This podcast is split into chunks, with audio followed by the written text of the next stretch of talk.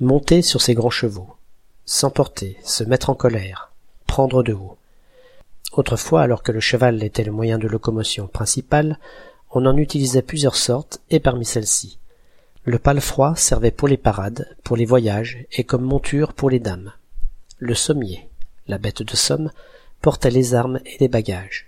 Le destrier était le cheval de combat, animal de race et de grande taille, il était ainsi nommé parce que l'écuyer l'amenait de la main droite au chevalier. Lorsque les chevaliers combattaient, ils montaient sur des destriers, et plus le cheval de bataille était grand, plus il pouvait observer et dominer l'adversaire. Ainsi, à l'origine, monter sur ces grands chevaux, c'était pour une troupe de chevaliers partir à la bataille en chevauchant de grandes montures.